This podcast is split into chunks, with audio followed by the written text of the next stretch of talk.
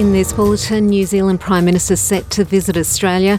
Joe Biden says no to jet fighters for Ukraine. And in sport, New Wallabies coach Eddie Jones wants more Australians to support him. Good afternoon. I'm Peggy Giakoumelos from the SBS Newsroom.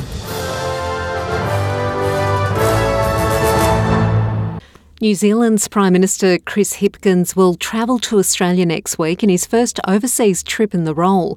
Mr Hipkins, who replaced Jacinda Ardern last week, will visit Canberra next Tuesday to have talks with Australia's PM Anthony Albanese. 2023 is a milestone year for Australia New Zealand relations, marking 40 years of the closer economic relations free trade deal and 50 years of the Trans Tasman travel arrangement. New Zealand is still coping with the aftermath of floods and landslips that swiped across the country on Monday. Four people lost their lives to the event.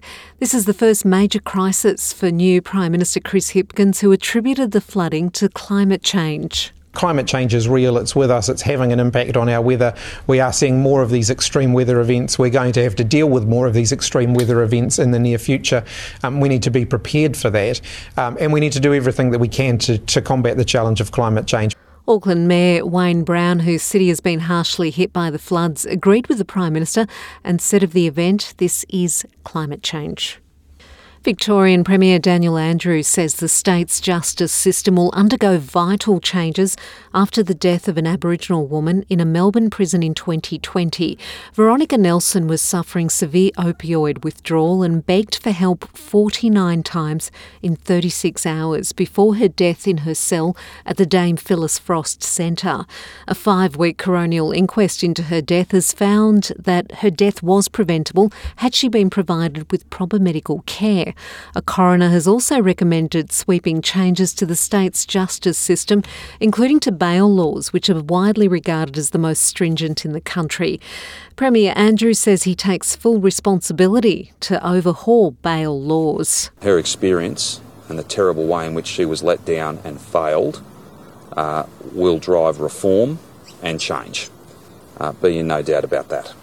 Uh, we'll have more to say about those reforms quite soon, and they will involve not just bail and a better recognition in our bail laws uh, of the difference, the clear difference between violent offending and non violent offending, but they'll also involve uh, other matters that go well beyond the law. They go to issues of prisoner welfare. In the United States, President Joe Biden appears to have closed the door on sending jet fighter planes to Ukraine amid speculation Western countries could do so. When asked by reporters whether the US would provide F 16 fighter jets to Ukraine, the president promptly answered no. This comes after Mr. Biden's recent announcement that the US would send tanks to Ukraine despite months of refusal. Several European countries have said they were open to provide jet fighters to Ukraine, specifically F 16s, because of their versatility and relative low cost. A green hued comet is expected to be visible to stargazers this weekend as it passes Earth for the first time in about 50,000 years. The comet is estimated to be one kilometre wide and is expected to be best seen from Australia between the 5th and 11th of February.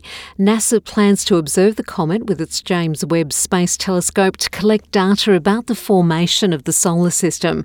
Planetary scientist Dr. Stephanie Milam says studying the comet presents a unique opportunity for new discoveries. We're going to be looking for the, the fingerprints of given molecules that we can't access from the ground. So, things that are in our own Earth's atmosphere, like water, carbon dioxide, carbon monoxide, methane, we're going to be looking for those fingerprints in this comet and be able to study things that we haven't been able to see. In rugby union, new Wallabies coach Eddie Jones is urging more Australians to back his side as he aims for a World Cup win later this year.